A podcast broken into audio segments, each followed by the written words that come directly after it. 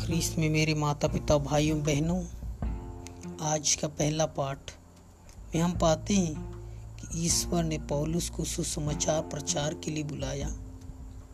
और संत पौलुस हमेशा आत्मा द्वारा संचालित हुए तथा आत्मा के निर्देशों पर चलकर ही उन्होंने अपने सारे निर्णय लिए। पौलुस ने प्रतिदिन ख्रिस्तियों की संख्या में बढ़ोतरी की। और प्रारंभिक कलीसिया में विश्वास का बीज बोया।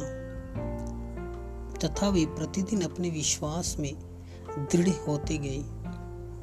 आज का सुसमाचार हमसे कहता है, मैंने तुम्हें संसार में से चुन लिया है। और यह भी कहता है कि तुमको मेरे कारण संसार बैर करेगा, तुम्हें सताया जाएगा, क्योंकि मैंने तुम्हें संसार में से चुन लिया है। आज हम देखते हैं कि बहुत से ईसाई समुदायों पर कई प्रकार के अत्याचार किए जाते हैं। कहीं किसी को मार दिया जाता है और तो किसी के साथ अन्य प्रकार की घटना को अंजाम दिया जाता है।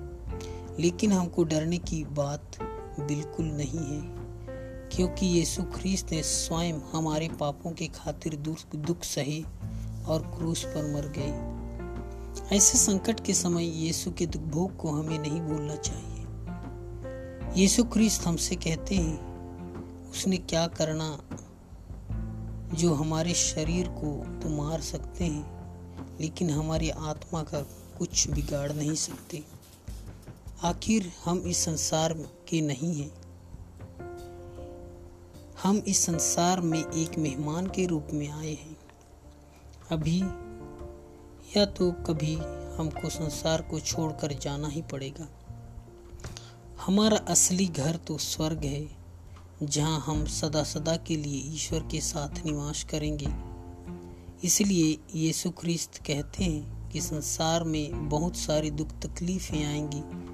उनसे डरने की बात नहीं है, मैं तुम्हारे साथ हूँ, क्योंकि मैंने तुम्हें इस संसार में से चुन लिया है। और तुम हमेशा के लिए मेरे हो गए हो। आमीन।